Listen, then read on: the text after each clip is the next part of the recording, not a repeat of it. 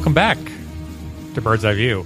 When it comes to this air quote weekly podcast, uh, it's your official source for a lack of insight and for baseless opinion. Uh, today is July 8th, 2019. This is episode 272. My name is Scott Magnus, and you are. I don't even know anymore. And on this week's show, we're going to go around the bases in what was another interesting few weeks in Orioles baseball. That's right. We're going to get back in the saddle and see if we still remember how to ride this crazy thing. Doubtful. And we'll do that all after we lubricate for the show. It's time for the drink of the week. Jake, what are you drinking this evening? I'm guzzling down the last of my freedom swills, Scotty. I am drinking at least one Michelob Ultra Superior Light Beer, which was purchased for me to celebrate Merca on a hot day in front of the grill. So this was purchased by your family for you. Yes, because they hate me. All right. So your family doesn't have any taste either. Gotcha. Uh, Jake, I'm drinking a Cigar City Brewing After Sesh ale brewed with orange, lime, and salt. Not bad. I've had better from Cigar City. I was just gonna say I was in Cigar City territory recently. It had me some uh, some fine brews of theirs. Uh, I was a big fan. But if you are interested in what Scotty and I are drinking along the week, please come get social with us on Untappd. I'm at Jake E four zero two five. I'm at MEGN 8606. And with that, it's time for a checkup.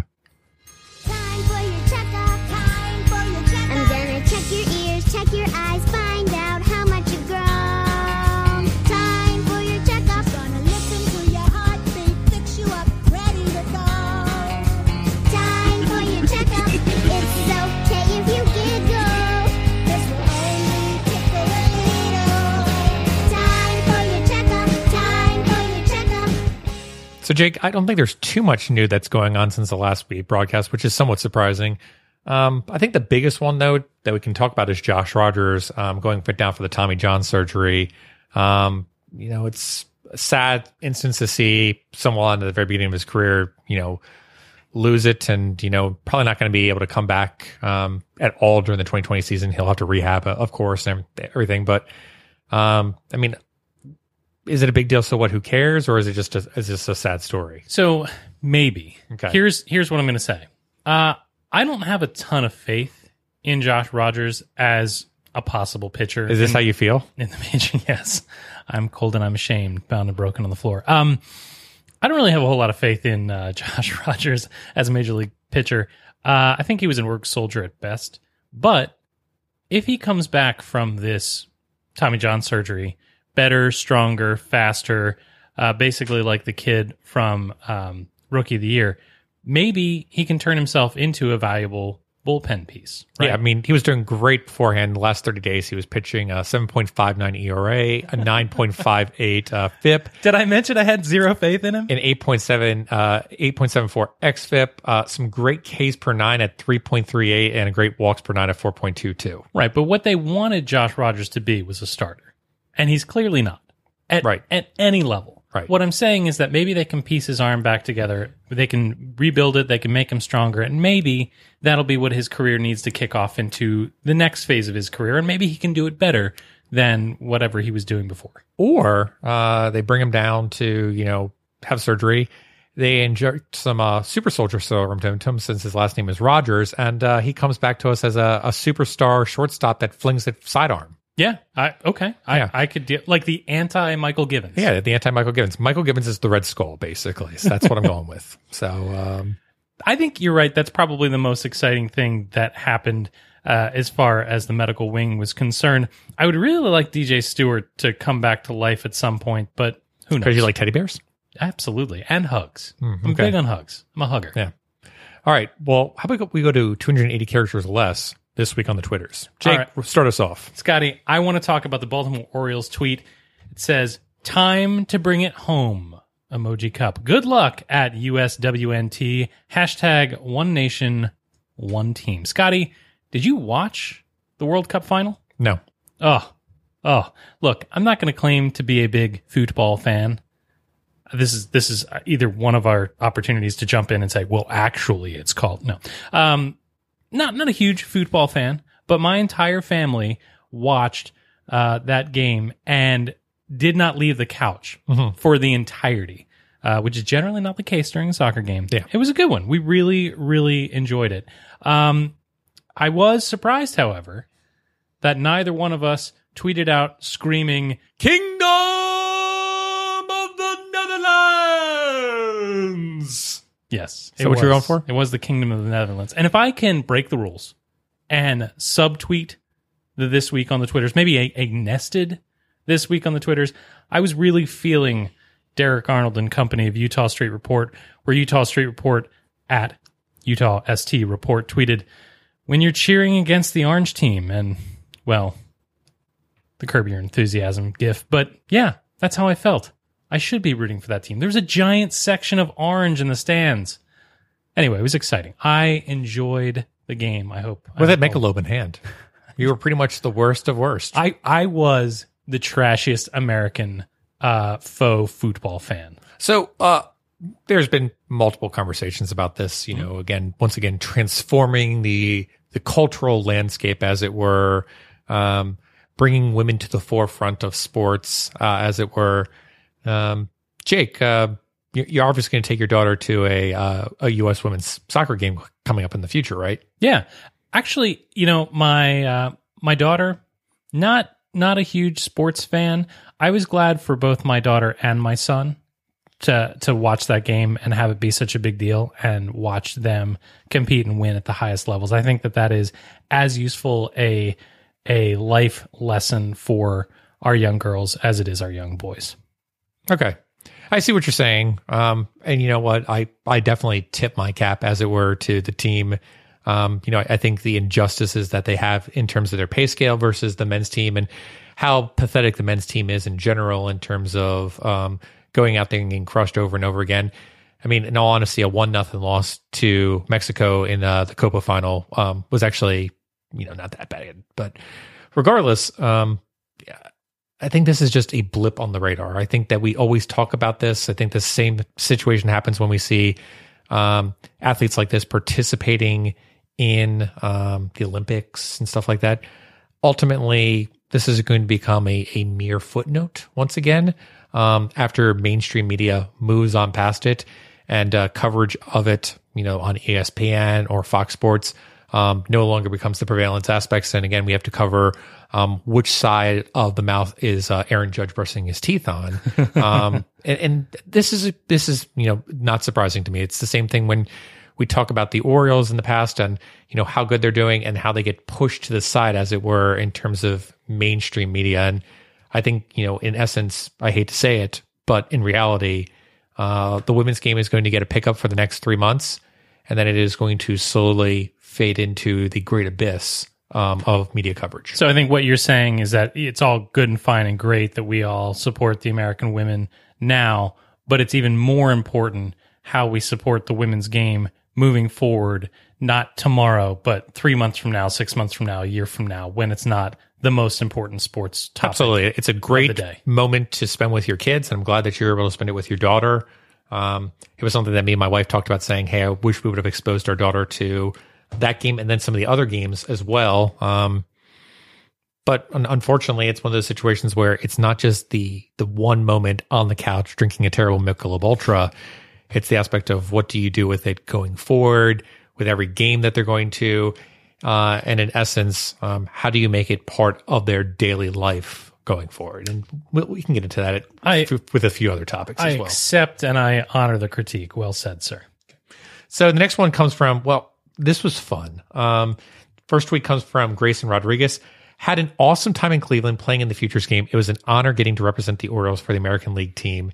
And of course, there was also a tweet from 28 Adam, Adam, uh, what was his name? Adam, uh, Adam McIntyre. McIntyre. Yeah.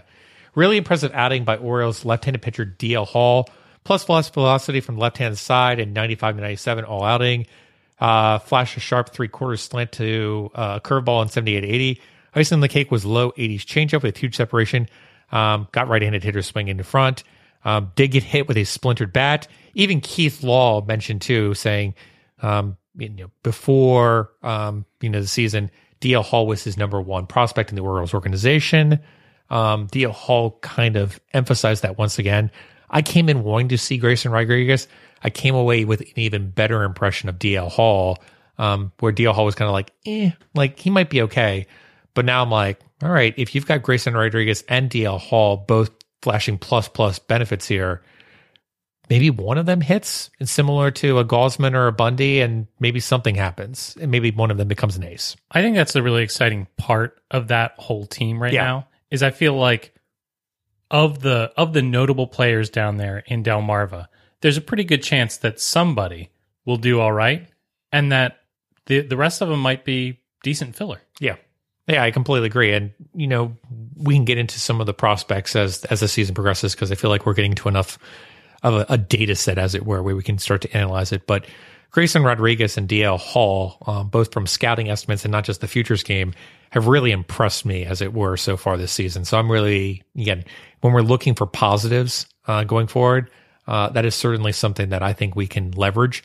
I also think that uh, the Orioles installing TrackMan at all their facilities, including the minor leagues, um, maybe is coming back to that data incorporation aspect, as opposed to, well, we're going to teach you how to do it one way, and you're just going to have to follow that mentality. So maybe we're finally starting to move into a different direction and incorporate a new modern philosophy. Absolutely. Next, I want to go to a tweet, and you know this is our our regular Matt Kremnitzer tweet series on the This Week on the Twitters. Uh, Matt on the seventh of July, that was yesterday. So excuse me, this is dated by a whole twenty four hours, but still correct. Tweets since the start of the 2018 season, the Orioles are 74 and 177. Ugh. Ugh. Brutal. So, Jake, this is just like we drew it up. This comes from Rockabaco at Masson Rock. So, Boog Powell and Renato Nunez are the only Orioles to hit 20 home runs before the All Star break while aged 25 or younger. Those two guys. Wait, wait. Um, Renato Nunez, I know. Who's that other cat? Uh, it, I believe it is Boog Powell. I think that's the outfielder that uh, the Mariners had, and then they traded him away. Yeah, yeah. I don't. I don't know that guy. I Yeah. don't know that guy. Renato Nunez.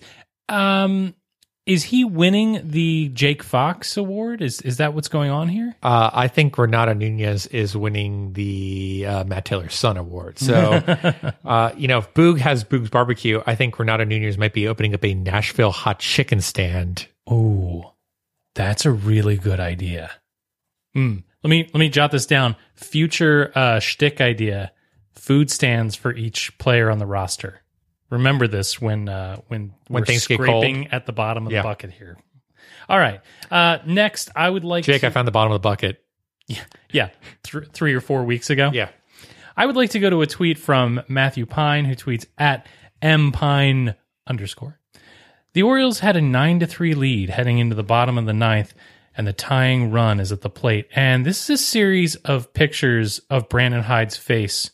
And I know that in this audio medium, you won't be able to visualize very well, but maybe the music that accompanies the the short video will help you imagine.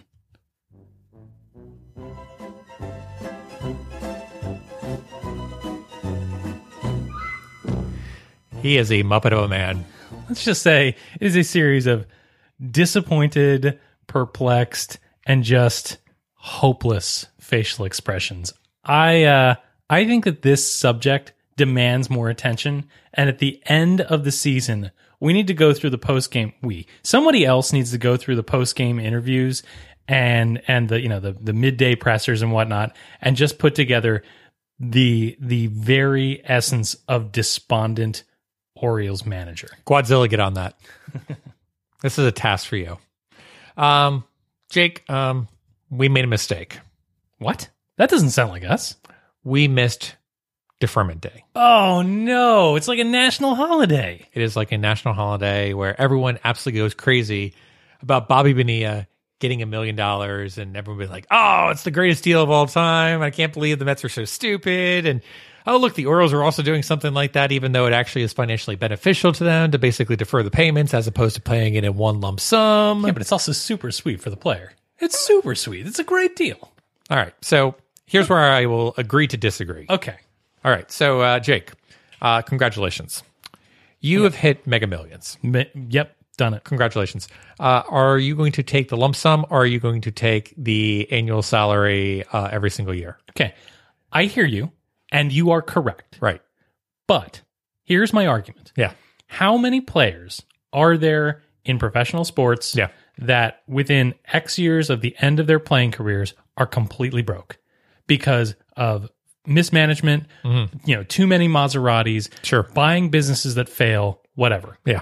This deferment program Mm-hmm. basically makes them bankrupt proof. I, I disagree in its entirety. Okay. So it, it comes back down to you can be bankrupt. And then you can basically say, okay, I get my massive amount of check and I go spend it all recklessly within a few days and then I'm bankrupt again. Fair enough. If you're bad with money, you're bad with money. Okay. It's as simple as that. All right. All right. You you got me there. Yeah. I actually read a really interesting article about Bobby Bonilla and the whole aspect of uh, the Mets, you know, making this deal, which seems outlandish now looking back at it. But it actually went into a really interesting uh, notion of by opening up that payroll availability uh, for the Mets, they were able to go out there and uh, get a pitcher to basically take them to the World Series. And then they got a compensatory pick for that pitcher, and that compensatory pick ended up being David Wright. So Wow. interesting kind of scenario there. Can you just imagine what the Chris Davis deal is going to lead to for the Orioles? Nothing. Nothing. Nothing at all. All right, let's take one last tweet. And I need an official ruling on this. I'm going to ask you, Scott. Okay. And then we're going to turn it over to our listeners because I demand answers. Okay. You know that I feel a certain way about sports aesthetics. Yes. These things are important to me. This is a tweet that comes from Pro Traffic Activist. I assume that's not a full time handle. Uh, at Chirpin Bird with no vowels whatsoever. These hats, but in orange and black, is the O's Friday night hat, and it is a picture of the Orioles stars and stripes. Uh, you know, Fourth of July hat. These things are usually awful. Um, and putting the smiling face bird logo in stars and stripes completely terrible. This is the old 1963 block letter B logo, uh, draped in stars and stripes in, in red and white. But I ask you this: What about the 1963 block letter B in black and orange with those black alts? Yeah. Uh, so this is specifically for being the Friday night cap, not the, the not the you know full season cap. Um, Got to say, uh, I hate the idea. You hate it. I hate it. I hate the block cap B. Do you hate the block hat B because of Boston? Of course. Okay. Why give them that? Why seed the entire letter to Boston? It's a different script. Right. It's distinguishable. Uh-huh. It is it, it is steeped in our history. You're right. This is Helvetica, and they've got Comic Sans. There's no question about it. Absolutely. But listen, it, it still comes back down to when I'm on the sidewalk and I'm wearing a cap. I don't want someone to say, "That's a really weird looking Red Sox cap," and I don't want to have to go into the look. The Orioles are all about the bird, bird, bird, bird. Bird is the word. If we're going to go with something, we should go back to either ornithologically correct bird, Ugh. or we should go back to minimalistic bird. Mm, okay. All right.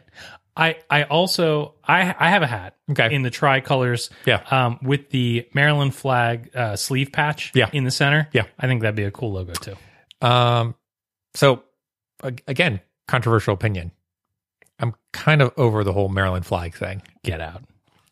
No. So we're like the uniforms that the players wore with the Maryland flag, with the coat of arms, the yellow and the black on the sleeves. Um, honestly, kind of over it. you're terrible. Yeah, not, not a huge fan. You're terrible. Look, it's it's. I'm a very simplistic man. I like my orange, I like my black, and I like my white trucker cap. that flag is garishly beautiful and by far the most interesting flag in the Union. it, it may be the most interesting, um, flamboyant flag in the union. Darn tootin'. Um, again, just just not a fan of it right now for the Orioles uniforms. I'm so used to you being disappointed in me, Scott, that I don't even know how to process my disappointment in you. That's twice in a row. First, I thought you'd be with me on this B cap thing. No. Second, all If you want to make it absolutely horrible, you should do a Maryland flag on the B cap and just really rub it in my face. In fact, I would not be surprised if Jake English walks in one time to SD Studios wearing a Maryland flag cap with a B embroidered on it. And I was like, where did you get that from? I made it myself. I made it. Yeah. Be like, all right, that's really pathetic, but uh, well done. All right, so Birdland, uh, Bird's Eye View listeners, g- give us a ruling: yay or nay to the B cap on Friday nights? Uh, or the B cap in general. or the big cap in general. Yeah, I'm like I said, if, you, if you're all wanting to be Boston, which Jake obviously loves Boston, so I'm not surprised that he loves the B cap. Uh, just just let us know. I just want to take it back. That's all. Uh, by the way, I'm not interested in your flag hate, so don't don't tweet this that. No, I'm fine with listening to flag hate. I think uh, it was fine to see it once in a while. Um, honestly, I'm looking for something different. I, I want, you know what? I want the retro throwback. I want the like 1970s all orange outfits or something, something good like that. All right, you you you you bought me with that. Yeah. All right, so let's go around the bases, um, and uh, we'll figure out what exactly happened in Birdland um, over these past few weeks.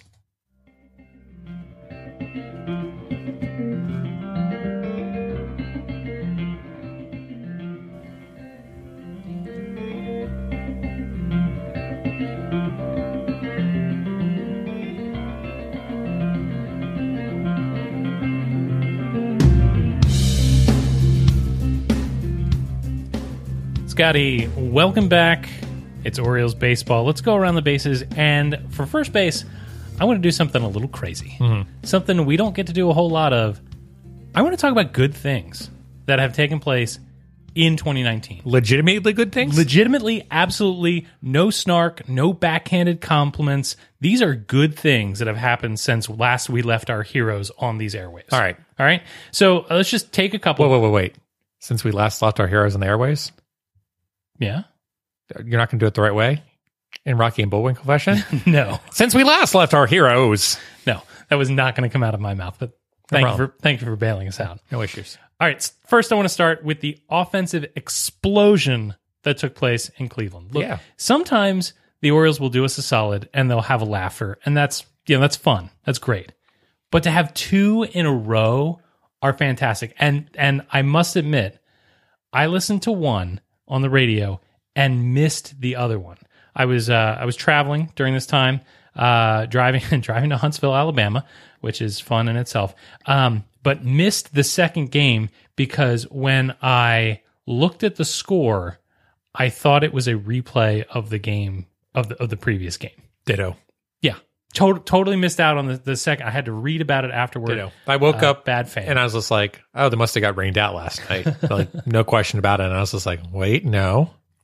And then I saw the notice that this was the first time any MLB team had done this before. And I'm like, oh man, well, no, it's, it's great. I mean, I'm, I'm glad the Orioles did it, but it's like, wow, baseball is a effed up place. Um, You know, when stuff happens like this, I think about something you said like season one of Bird's Eye View, which is, you know, as as much into the stats as we dive, you look at it as a that's a really unlikely thing that just happened and and I have ways to to quantify how unusual that is. Sure. And that was a prime example. Oh, yeah. I, I was just like that, that never happens. In fact, that has never happened. yeah, it, it's just like uh, Avengers. It's like one out of the 13 million opportunities in the multiverse. And this is the one instance where it actually happened. And, uh, hey, kudos to the Orioles for, uh, for making it happen for a two game stretch. It was fun to Yeah, it was fun. And and that's the thing. It was legitimately fun to watch the Orioles Right. for two straight games. for two straight games, and they came to earth in the third game, and it was perfectly acceptable. Um, but again, there was fun games as well during the Blue Jays series. We had a, a series win with really nice games on Friday and Saturday with actually really good pitching, which again, shocking. Um, and again, just really well baseball being played. Um, and the draft happened as well. I mean, I know you had to talk to Matt Taylor about this, but I mean, there were so many picks that have been signed and drafted. Um, you had Rutschman get drafted; he's been signed, and then I think you had what it was pretty much all the first ten rounds get signed as well. I I think it's something, and my, my my numbers are clearly dated, but it's something like the top 33 picks Yeah. got signed, or you know 30 35 out of 40 or Right. something crazy like that. I mean, there was the one question about whether the one, I guess, uh, second round compensatory pick was going to sign because he was drafted over slot. Right. Uh, but the Orioles made it happen. And again, they didn't have to go significantly over slot for anybody. They made it work within the given range that they had. And honestly, you know, looking at who they got, and not just Rutschman, but some of the other players that they got through the second round, the third round, the fourth round, it looks like they went out and didn't draft. Well, I don't know who this guy is.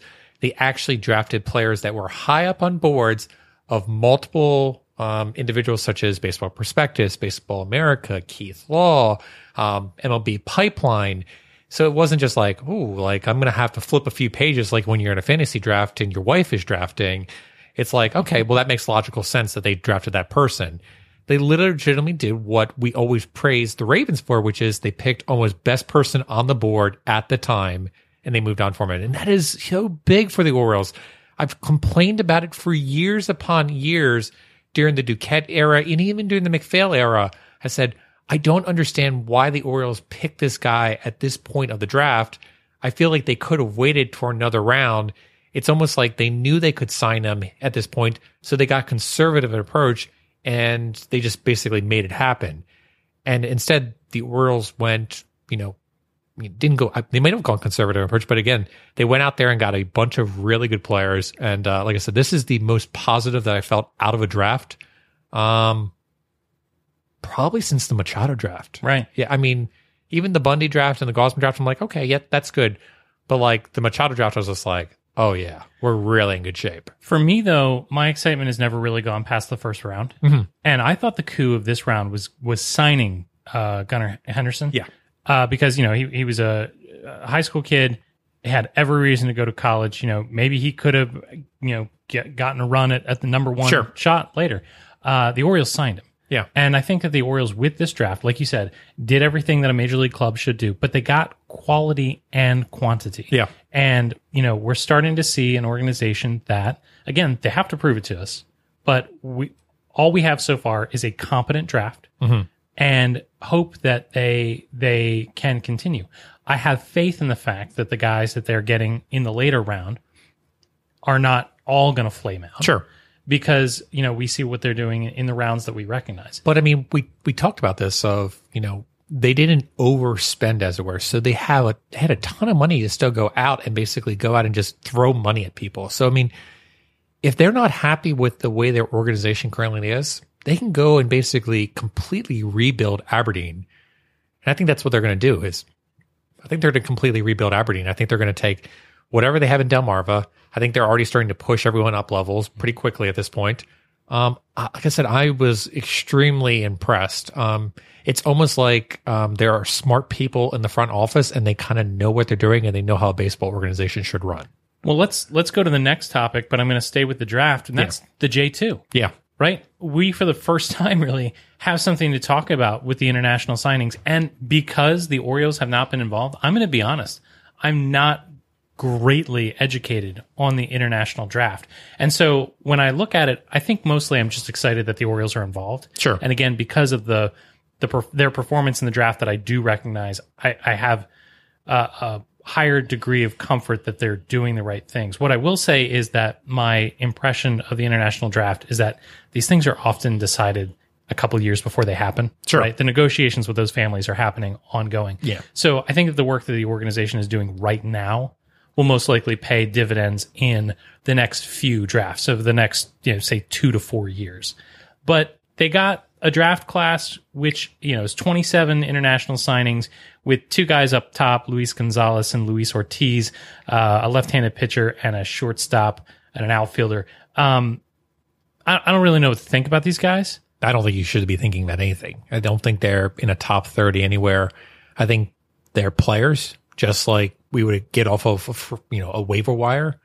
Um, but again, you're, you're basically grabbing a lottery ticket. So if you like what you see, it's a relatively low cost investment, um, all things considered. So it's the aspect of if you can do it, why don't you do it? Um, so again, I completely agree with you that this is the beginning of a foundation. But the other aspect is if one or two of those players develop into something and they play even at double A or triple A, then it gives more credence to the organization that people can come up through the organization and be major league worthy talent so that when players come to these agreements when they're, you know, 15 or 16, as it were, um, that they're just like, okay, well, the Orioles have had success before.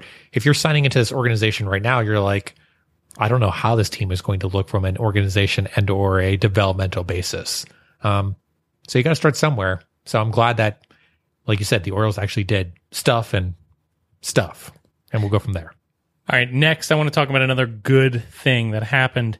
Uh, this this was interesting. Did you see Michael Givens' diving play at the plate the other night? Yeah. Reminiscent of his other ridiculous play at the plate. Yeah. uh, against the years ago. Yankees. Right. Yeah. Uh, Michael Givens, say what you will about the guy. He knows how to make things exciting, tagging at the plate. He does know how to make uh, tags that uh, tags exciting. Um, and Adley Rutschman um, being indicated he's going to go to Aberdeen. Yeah, I mean he's you know stopping at GCL first, but I mean that's just a that. I'm super excited. I, I you know you and I live in Harford County, Yeah. So Aberdeen's right around the corner. Yeah, I I'm like I said, I'm raring to go. Like I if you live anywhere in Birdland, you can easily get to Aberdeen. That's exciting. That should be exciting. that that should be exciting. I, I would even say this much. We've we've talked about this before. Uh, you know, Adley Rutschman being in Aberdeen, tickets are so cheap to go to Aberdeen. Jake, Birdland Bash in Aberdeen. Ooh, that's a good idea. That's a great idea. And and you know, Adley Rutschman is exciting, but I don't think he'll be the only draft pick Oh, that goes no, to Aberdeen. but like it'll be Adley Rutschman at all. Right. But that's what I'm saying. What if we say, hey, folks, come on up to Hazard County. Uh, we'll play a little baseball game, uh, maybe at Jake's uh, home field, AP Memorial Stadium. AP Memorial Stadium. We'll explain when we get there. We'll, we'll we, we there'll be a sign, yes. uh, and then uh, maybe we uh, you know go from there over to Aberdeen and uh, partake in an Ironbirds game, as it were, and watch the Adley Rutschman. this is a great idea. Yeah. So, This doesn't- folks, this doesn't happen often, but this is a great idea. So, folks, if you are interested, we will start to put together information and figure out what date we can do. It'll probably be a Saturday or Sunday. Maybe we can do a Friday, but I don't think Fridays are the best. Saturday or Sunday, come on up to Aberdeen and uh, we'll play some softball and uh, get some tickets.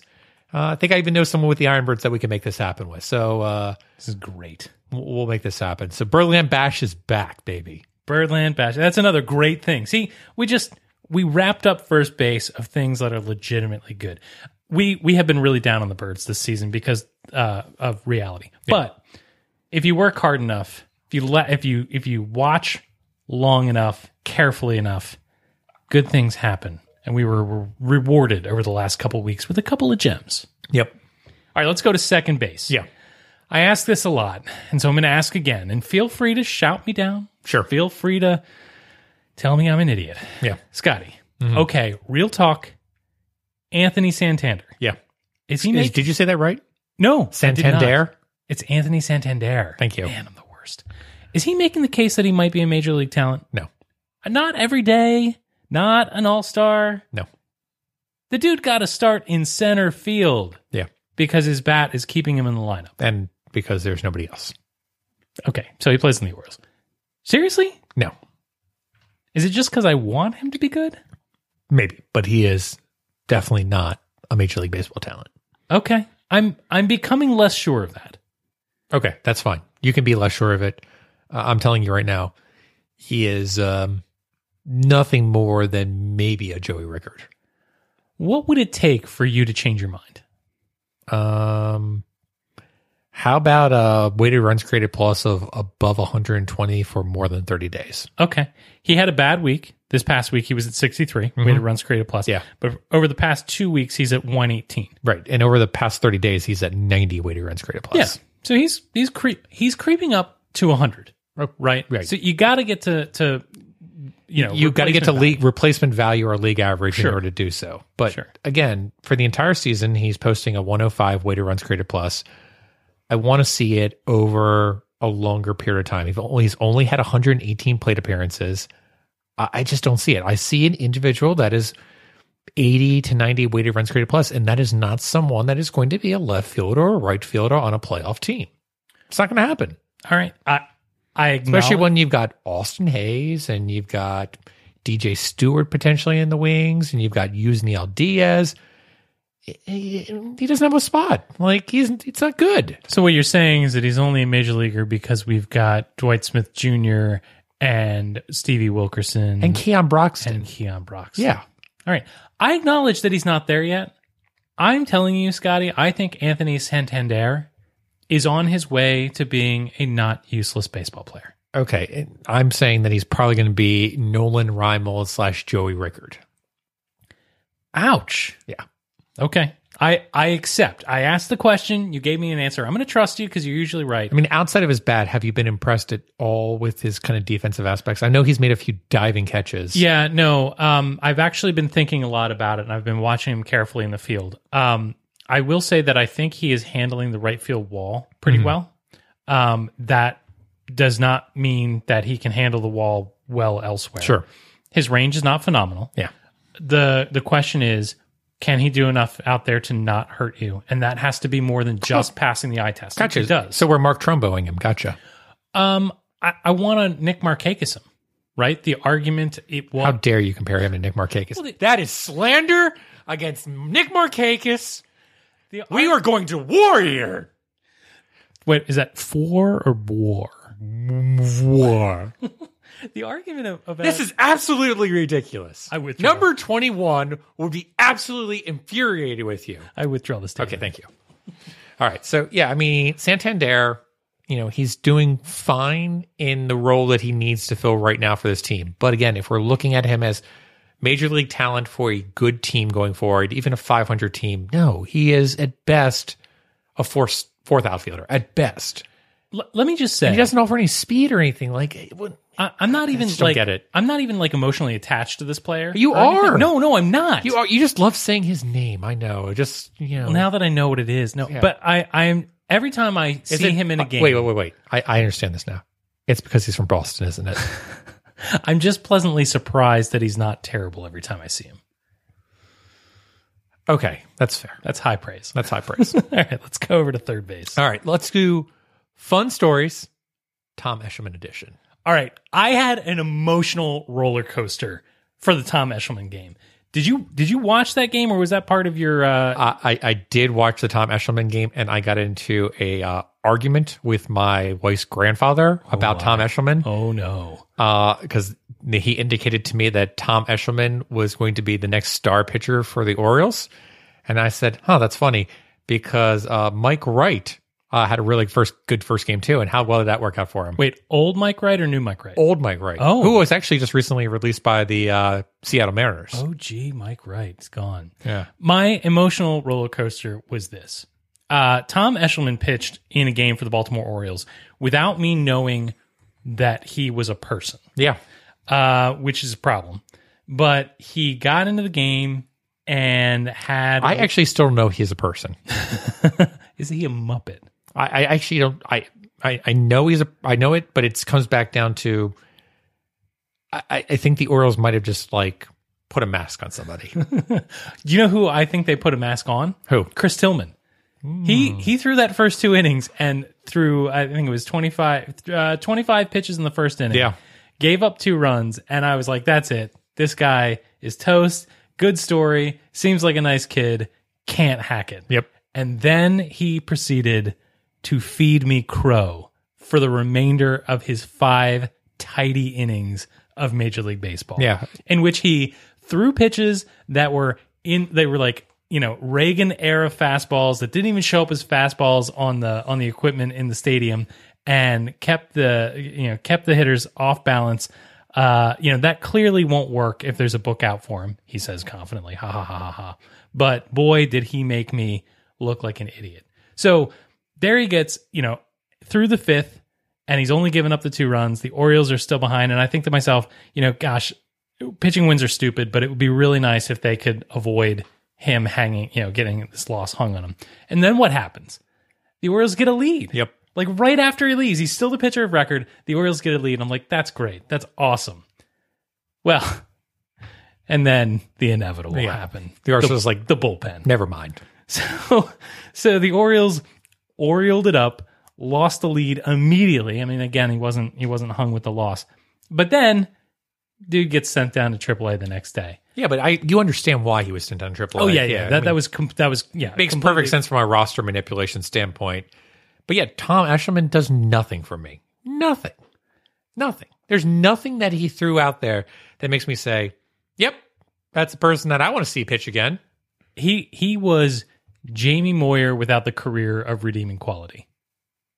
He- Yeah. he was. He, I mean, he might have been right-handed, but you know what I'm, you know what I'm saying. He had nothing behind him. I, to add though to this emotional roller coaster of mine, Sure.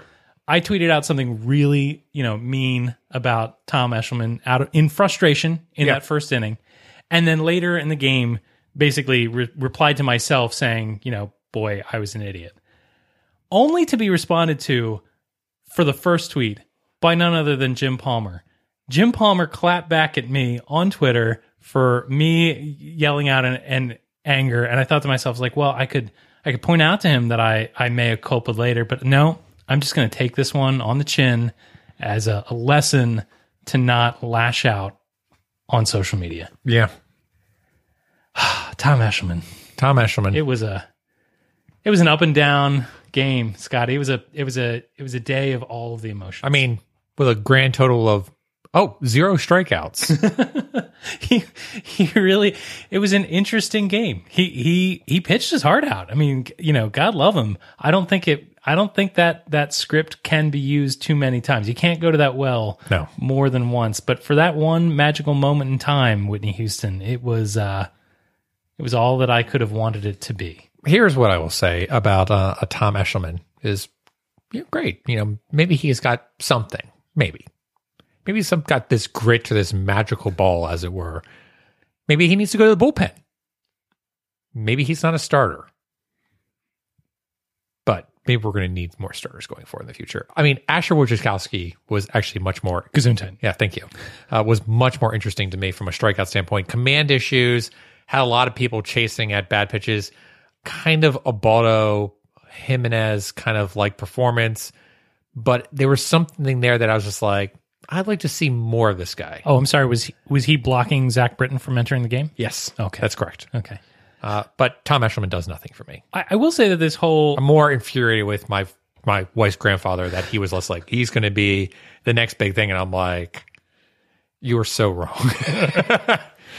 I, th- that those two guys, uh, those two pitchers being added to the roster and pitching useful innings, kind of useful in heavy air quotations like weekly podcast. well, nobody's arm fell off because these guys could pitch.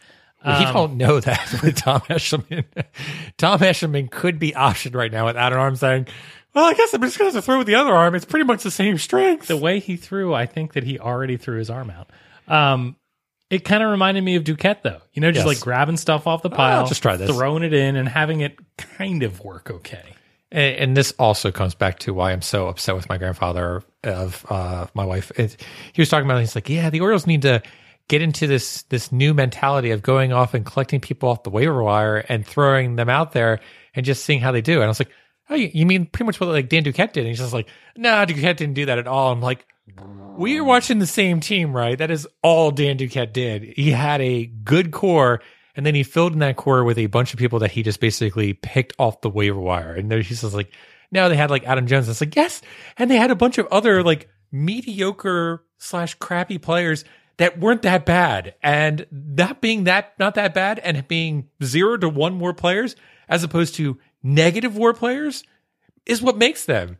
Oh, you don't know what I'm talking about. You know else who deserves to be on the All Star team? Hanser Alberto because of his batting average.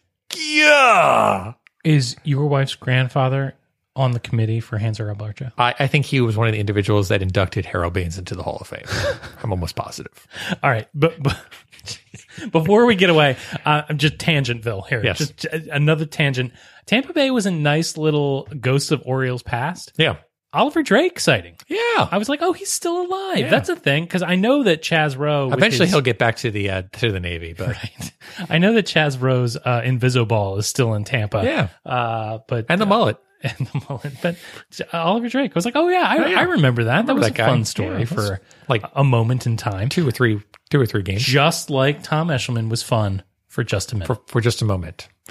Jake coming into home plate, a mea culpa, as it were, Mea culpa. to our audience. We let you down. Yeah, sorry that we're sorry that bird's eye view happens. Yes, listen, uh, I would like to apologize. Um, uh, Jake has been busy, uh, you know, doing stuff in Alabama.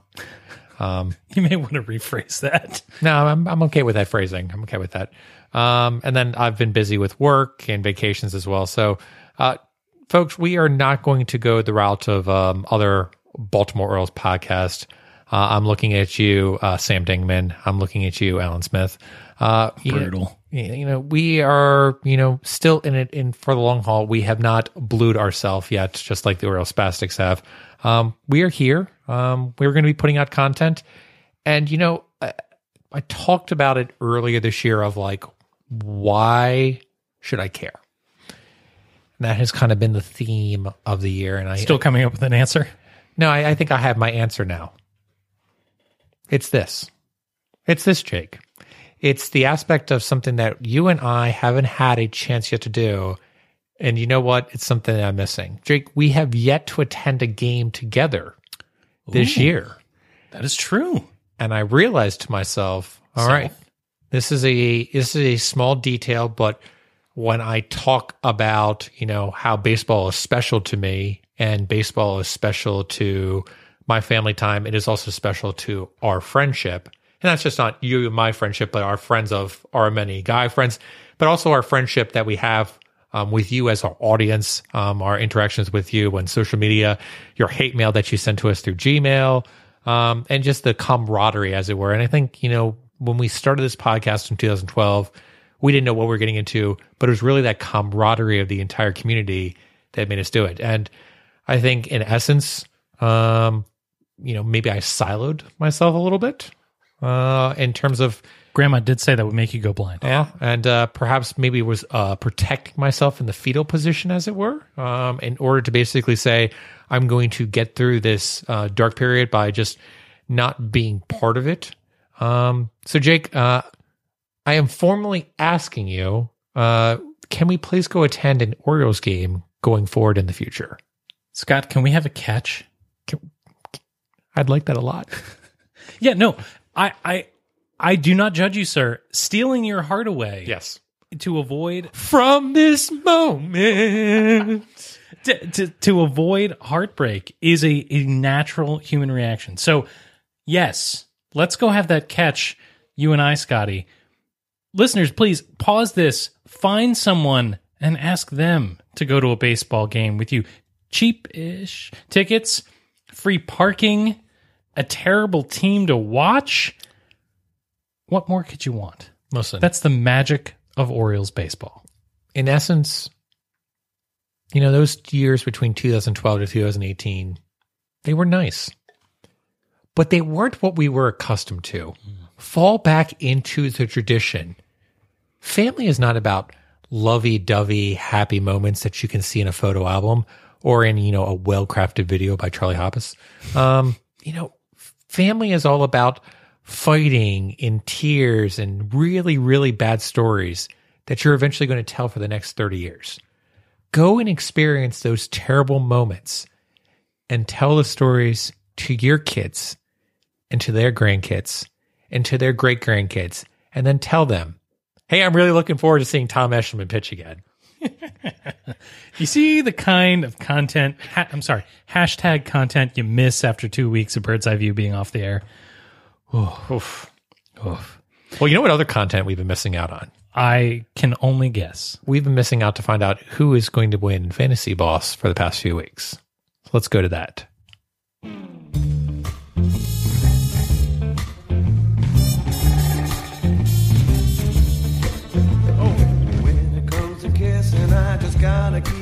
Keep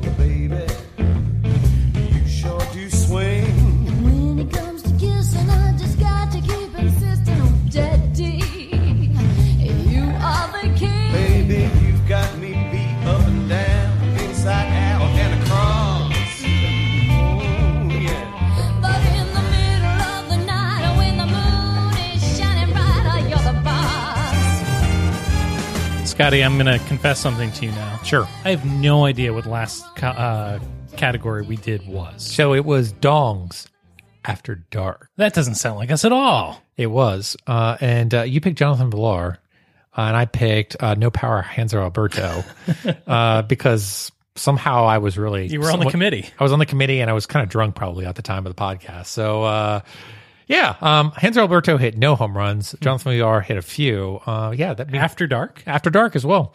Uh, so uh, you go up six to three to one. Uh, we've got a shortened week this week in terms of uh, the Orioles being on the All Star break. Uh, so Jake, I have this question for you.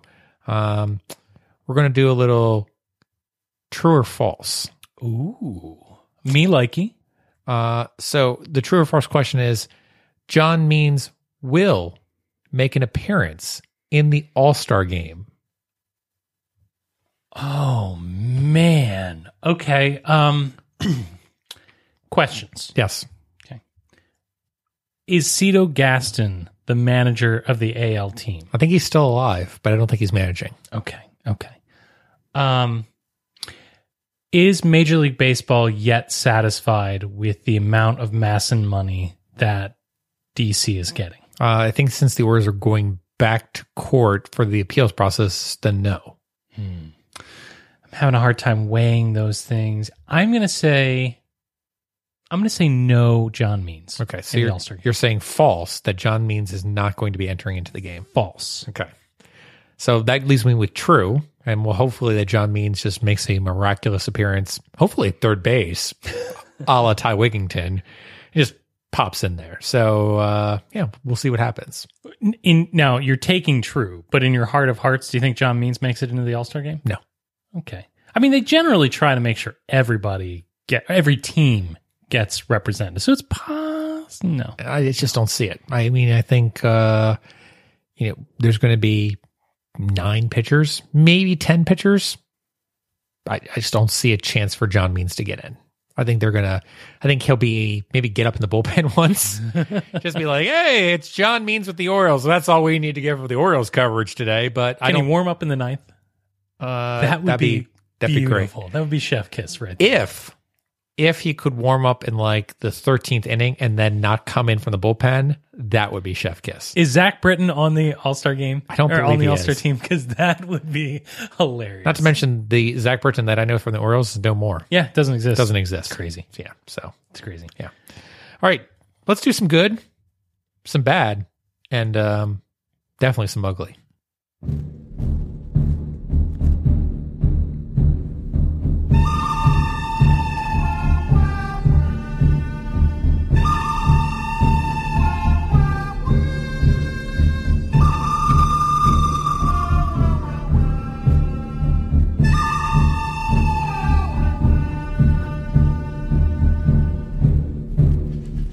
That's right. It's time for the good, the bad, and the ugly. Jake, I'll start us off this week. I'm going with Andrew Cashner as my good for the week. I've heard of him. And it's not just for the good for the week. I'm going to give him my good for the past month. Um, again, five games started, three and one wins and losses, uh, an ERA of 1.41, FIP of 2.55. But, and this is my but, Ks per nine is at 5.06, the walks are at 1.13, and his BABIP's at 198. This is not going to continue for a long period of time. Yes, it is great that Andrew Cashner is pitching that that well, but any contender worth their salt is going to look at that and say, that's probably not going to consistently happen for the rest of the season. I agree with you. Yeah. So the Orioles have to hope Yes. that somebody gets hurt. Hmm. Or someone basically says, I'm willing to, in essence, take them on, and if it doesn't work out, I'll just designate him for assignment and or not bring him on my playoff roster. I think when you are a club trying to win the World Series, Mhm. particularly a club that maybe hasn't been there in a while, Yeah. um, that you make moves like that. You stack the deck, as right. it were. You look at Andrew Cashner and you say, if he's my sixth starter, or if he's a guy I can go to in the bullpen and know what I'm going to get, Sure.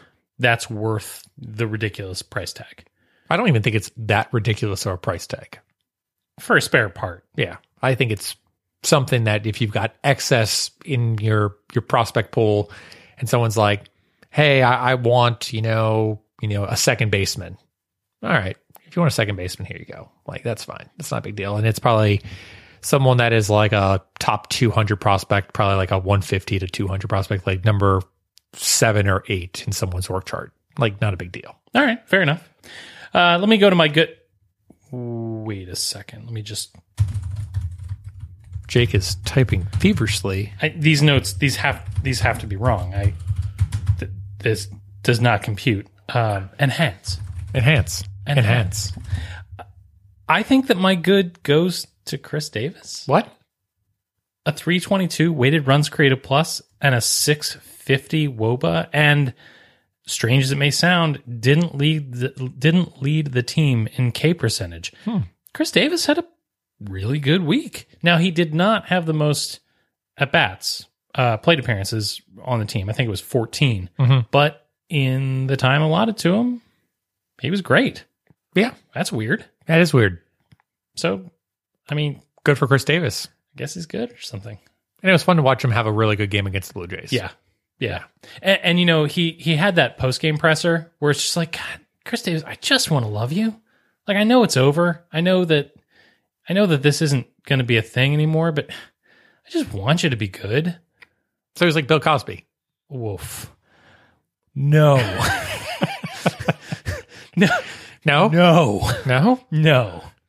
But sometimes when he plays, he's like a Cosby sweater. He does not put the pudding in the pudding pot. Go. You, you, do. Move you on? do the next thing. All right, I'll do the next thing. Uh, my bad is going to go to Gabriel Ynoa. Uh, there's folks talking that Gabriel Ynoa is a potential starter if Andrew Cashner is, you know, traded. I, I don't, I don't, I don't understand why these people think this. Um, Gabriel Ynoa is posting an 8.05 ERA over the past month, 7.68 FIP, 6.97 XFIP, uh, 3.32 case per nine, 2.37. Jake, I would rather see Tom Eshelman Yeah. than I, Gabriel Ynoa. I was going to say, don't these people know we've got Tom Eshelman? Yeah. I, I just don't understand uh, the Gabriel Ynoa factor. I just don't. All right, my bad is not going to be popular. Okay. It's not going to be popular with the committee. But the committee for Hanser Alberto What? is bad this week. This week he had a 16 weighted runs created plus, hit a 198 woba, and an 18.5% K uh, K percentage versus a zero walk rate. He was just not good this week. In fact, you might say he was bad. It's almost like a guy that only hits singles and has a, an extremely high BABIP for the entire season was ultimately going to regress. Look, Hmm. I'm not on the committee, but I love Hanser Alberto. I'm on the committee of BABIP. on a t- no this is not falsettos. On a terrible terrible orioles club Yeah. i am gonna love me some alberto uh, hanser alberto.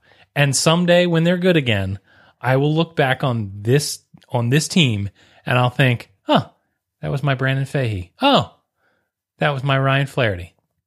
Hanser alberto? He's my guy. But this week whew, he was bad Jake, my ugly is going to go to Keon Broxton. Hmm. Keon Broxton does nothing for me. I understand that people think that he could turn into something.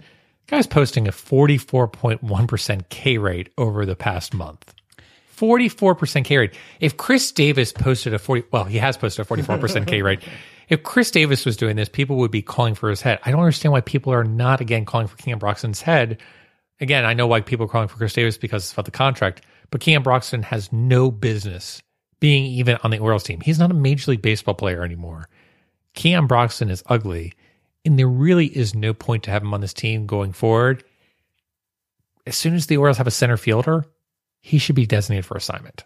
yeah It's simple as that. same reason that santander is getting uh you know, playing, time, Right. Yeah. And, you know, when someone like an Austin Hays or anything is ready to play in center field, he needs to be gone. Keon Broxton does nothing. He is absolutely miserable and worthless. He needs to be out of here. I really wish he felt stronger about that. Uh, I'm going to go with Dwight Smith Jr. as my ugly. This week he had a 63 wit. I'm sorry, there's a smudge on my screen. He had a negative 63 weighted runs created plus. Negative. Negative. Negative. He had a 081 WOBA and a 23.5 K percentage against an 11.8 walk rate. Power dro- dried up.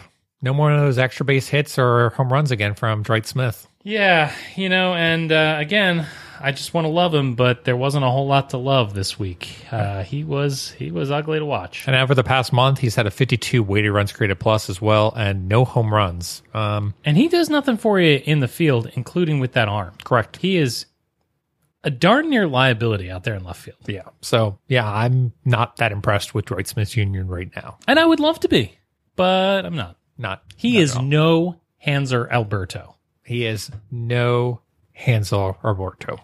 Uh, so uh, why don't we go ahead and blow the save, and uh, we'll go from there.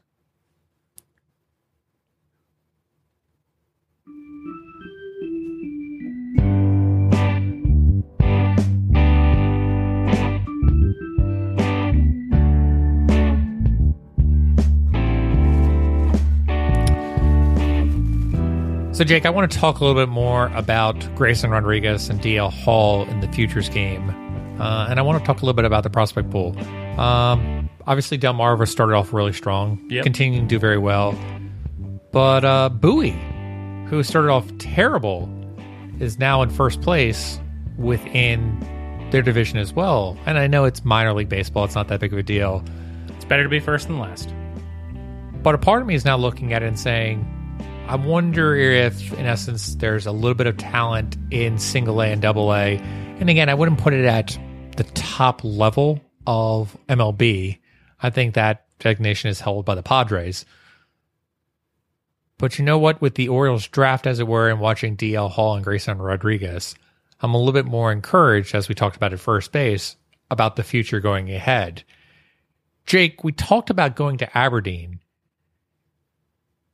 would you be more inclined to go to minor league games going forward in the future until the Orioles are finished rebuilding?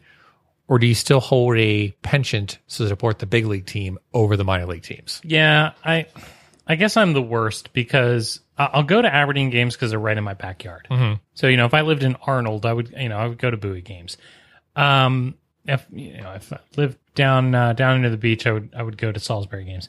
Um, so I'm not really in the mood to travel to watch minor league baseball. If if I wanted to drive more than 15 minutes to go see minor league baseball, I would do it at Camden Yards. Sure. Um, so no, but I totally understand the the draw to do it. Here's here's why I don't love the idea of going to see minor league baseball. Um, I watched a really great game once in which Pedro Beato had Well, that's a throwback right yeah there. right Yeah. right. Pedro Beato had nine strikeouts in five innings and may have been pitching a no hitter and was pulled because of pitch count. Right. It's just not real baseball. Right. It's just not. Now, that was Aberdeen. So it will be different in, say, Bowie or Frederick. But nah, the draw for me is, is look, unless there's Cowboy Monkey radio, uh, Rodeo, Yeah. it's just not going to happen. No, I, I agree with you entirely. Um, you know, I think going to watch a minor league baseball game is a great family entertainment. You're not going, in essence, to um, watch a strategically played baseball game. Um, you're going to watch an aspect, an exhibition, as it were. Um, it's almost like me going in and basically doing a practice with a bunch of eight year olds inside of a, a soccer field, as it were, and uh, throwing balls to them um, and saying, wow, you are actually better than your dad, Henry English, which has happened. which has happened. Yeah. Um, but again, it's an exhibition. It's a, a, a facsimile, as it were, of baseball. And there is brief stretches of like, all right, I see some talent there. And then a ball is hit to left field, and the left fielder is not as good as the rest of the players, and he lets the ball fall in. It's just like, well, that pitcher could have been out of here in 17 pitches, and now he's got to go 30 pitches in order to get out of this inning.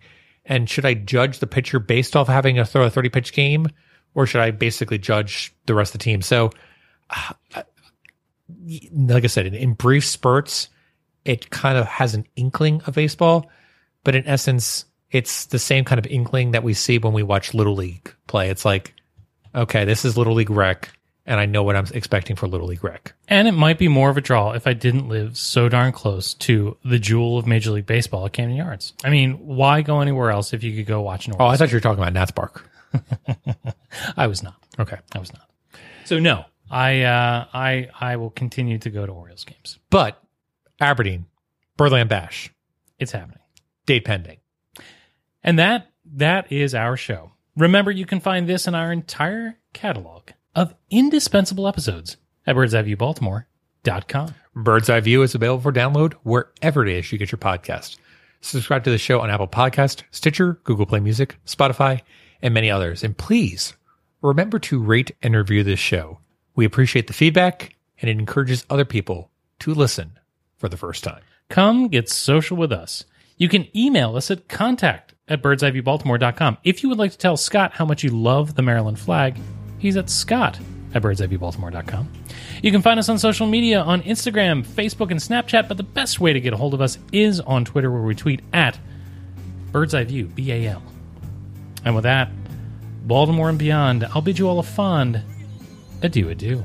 Good night, Baltimore. be safe out there, and let's go O's. You know, thinking about the Maryland flag, mm-hmm. I think the best way I can put it for the Maryland flag being on uniforms is it's like the Tom Eshelman of uniforms. It looks okay the first time it's out there, but after many appearances, it doesn't look so great. I stopped listening when you said about the Maryland flag.